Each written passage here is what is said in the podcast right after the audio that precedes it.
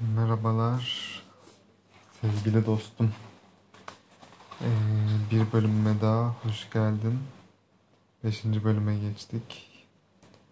Daha öncesinde alışkanlık edinme yolunda belli başlı adımlar atmış bulunduk. Ee, bunu ne kadar sağlayabildik, ne kadar hayatımıza entegre edebildik bilmiyorum ama ben elimden geleni yapmaya çalışıyorum. İyi alışkanlıklar edinmeye başlıyorum. Mesela bugün e, bir kahvaltı alışkanlığı edinmeye çalışacağım. Yulaf aldım, fıstık ezmesi aldım. O tarz bir kahvaltı rutini oturtmaya çalışacağım. Mesela yarından itibaren denemeye başlayacağım. Yarınki sabah kahvaltısından itibaren. E, akşam 11.30'da yatmadan önce çekiyorum bu kaydı. İnşallah senin de günün güzel geçmiştir. Kedi çok tatlıydı gerçekten. Yani inanılmaz tatlıydı ve sana çok güzel bir dost olmuş gibi keşke daha fazla kalabilseydi. Evet. Yeni bir alışkanlık geliştirmenin en iyi yolu. 2001'de Büyük Britanya'daki araştırmacılar 2 hafta içinde daha iyi egzersiz alışkanlıkları inşa etmek için 248 insanla çalışmaya başladı. Denekler 3 gruba ayrıldı. İlk grup kontrol grubuydu. Onlardan sadece hangi sıklıkta egzersiz yaptıklarını takip etmeleri istendi. İkinci grup motivasyon grubuydu. Onlardan egzersiz sıklıklarını takip etmelerinin yanı sıra egzersizin faydaları hakkında materyaller okumaları istendi. Araştırmacılar gruba egzersizin koroner kalp hastalıkları riskini nasıl azalttığını ve koroner kalp hastalığı sağlığını nasıl iyileştirdiğini de anlattılar. Bir de üçüncü grup vardı. Bu denekler ikinci grupla aynı sunumu aldılar. Böylece motivasyon düzeyleri eşitlenecekti. Ancak onlardan ek olarak bir sonraki hafta boyunca ne zaman ve ne derece egzersiz yapacakları ile ilgili bir plan oluşturmaları istendi. Daha spesifik olmak gerekirse üçüncü grubun her üyesi aşağıdaki cümleleri tamamlayacaktı. Önümüzdeki hafta şu gün şu saatte şurada 20 dakikalık yoğun bir egzersiz yapacağım. Birinci ve ikinci gruplarda insanların %35 ile %38'i haftada en az bir kez egzersiz yaptı. İşin ilginç yanı ikinci gruba verilen motivasyon amaçlı sunumun davranış üzerinde anlamlı bir etki yaratmamış gibi görünmesiydi. Öte yandan üçüncü grubun %91'i normal oranın iki katından fazlası haftada en az bir kez egzersiz yaptı. Üçüncü gruptakilerin tamamladığı cümle araştırmacılar tarafından uygulamaya koyma niyeti olarak adlandırılan ve ne zaman ve nerede eyleme geçireceğiniz, geçeceğiniz konusunda önceden yaptığınız bir plandır.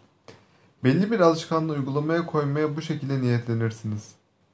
Bir alışkanlığı tetikleyebilen işaretler çok çeşitli şekillerde gelebilir. Cebinizdeki telefonunuza bildirim geldiğini hissetmek, çikolatalı parçacıklı kurabiye kokusu, ambulans sireni gibi. Ama en sık rastlanan iki işaret zaman ve yerdir. Uygulamaya koyma niyetleri bu iki işaretten faydalanır. Genel olarak bir şeyi uygulamaya koymaya niyeti yaratmak için format şudur. X durumu oluştuğundan beri Y cevabını gerçekleştireceğim. Uygulamaya koyma niyetlerinin grip aşısını tam olarak hangi tarihte ve saatte yaptıracağınızı not etmek ya da kolonoskopi randevunuzun zamanını kayıt altına almak gibi hedeflerimize bağlı kalmamızda etkili olduğunu gösteren yüzlerce çalışma yapılmıştır. Bu niyetler insanların geri dönüşüm, ders çalışma, erken yatma ve sigarayı bırakma gibi alışkanlıklara bağlı kalma ihtimallerini arttırmaktadır. Araştırmacılar ayrıca insanlar oy kullanacağın yere hangi yoldan gideceksin, saat kaçta gitmeyi planlıyorsun, hangi otobüse gideceksin gibi sorular sorularak uygulamaya koyma niyetleri yaratmaya mecbur edildiklerinde oy kullananların sayısının arttığını da tespit, et, tespit ettiler. Diğer başarılı hükümet programları vatandaşları vergilerini zamanında göndermek için net bir plan yapmaya sevk etmiş ya da geciken trafik cezalarını ne zaman ve nerede ödeyecekleriyle ilgili yönlendirmeler sağlamıştır. Burada asıl vurucu kısım çok nettir. Yeni bir alışkanlığı ne zaman ve nerede gerçekleştirecekleri konusunda detaylı plan yapan insanların o işi tamamlamaları çok da olasıdır. Pek çok kişi alışkanlıklarını bu temel detayları çözmeden değiştirmeye çalışıyor. Kendimize daha sağlıklı besleneceğim ya da daha fazla yazacağım diyoruz ama bu alışkanlıkların ne zaman ve nerede olacağını asla söylemiyoruz. Yapmayı hatırlamayı ya da doğru anda motive olmayı şansa ve umuda bırakıyoruz.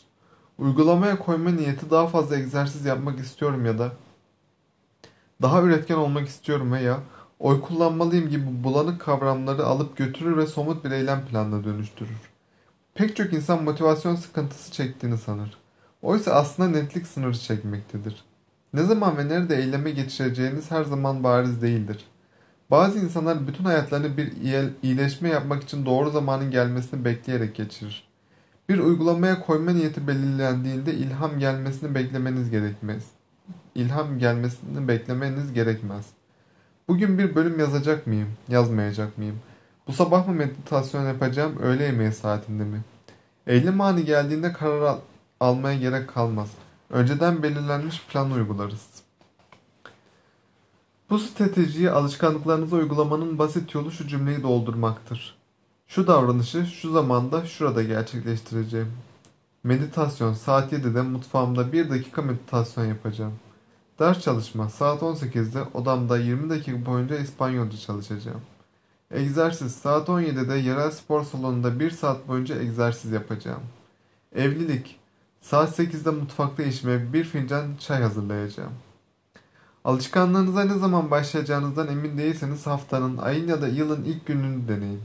Umut genellikle daha yüksek olduğu için insanlar o günlerde eyleme geçmeye daha yatkındırlar. Umudumuz varsa eyleme geçmek için nedeniniz de vardır. Taze bir başlangıç motive edicidir. Uygulamaya koyma niyetlerinin bir başka getirisi daha var. Ne istediğiniz ve onu nasıl elde edeceğiniz konusunda net olmak.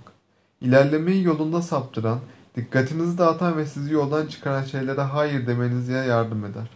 Onun yerine ne yapmamız gerektiği konusunda net olmamız için küçük ricalara genellikle hayır deriz. Hayalleriniz belirsiz olduğu zaman gün boyu küçük istisnalara bahaneler bulmanız ve başarmak için yapmanız gereken şeylere fırsat bulmanız, bulamamanız kolaylaşır. Mesela bugün arkadaşlarım beni internet kafeye oyun oynamaya çağırdı. Yani onlara yemek yemek için zaman ayırmıştım. Zaten eve geldiğimde kendim yemek yapacaktım ama işte onlarla konuştum ve işte onlarla biz yemek yiyorduk. Tam hadi sen de gel dediler. Onlarla oturdum orada. Evde işte alacağım zaman da şey yapacağım. Ortalama bir saat gibi bir zaman ayırmış oldum. Hem onlarla sohbet ettim hem yemek yapmamış oldum ve onlarla geçirmiş oldum. Ama sonrasında mesela beni daha fazla şeye çağırmaya yani çağırdılar. Yani biz gideceğiz sen de gel dediler. Ben de dedim benim planım var. Benim eve gidip bu saatte ders çalışmam gerekiyor. Ne yaptım? Evde şimdi oraya internet kafeye gitmiş olsam minimum 2 saat geçirmiş olacağım. Oradan eve dön yarım saat. Yarım saat kendini toparla minimum 3 saatim gitmiş olacaktı ama direkt alışveriş yapmam gerekiyordu. Bir de alışverişimi yaptım eve geldim. Bir yarım saate dinlendim. Sonrasında e, o bir buçuk saat harcamış oldum ama boş geçireceğim vakti sonrasında hem dolu geçirmiş oldum hem ders çalışmış oldum. Vicdanım daha rahat oldu açıkçası. Evet onlarla o şekilde vakit geçirmek zamanında güzeldi. Çünkü zamanda öyle çok vakit geçirdim yani bundan yaklaşık 2-3 sene önce ve şu anda o şekilde bir hayat sürmek istemiyorum. Kendi e, zamanımı kendim belirleyebilmek istiyorum. Başkasının e, elbette davet edebilir ya da insanlar birilerini bir yere çağır yani çünkü onun planını bilmez ya da düşünmez. Öyle olunca kendimiz kendimize yetmeliyiz ve sınırlarımızı belirleyip ben bunu yapacağım demeliyiz. Aynı buradaki gibi. Şu davranışı şu zamanda şurada yapacağım demeliyiz. Bence de haklı kitap. Devam ediyorum.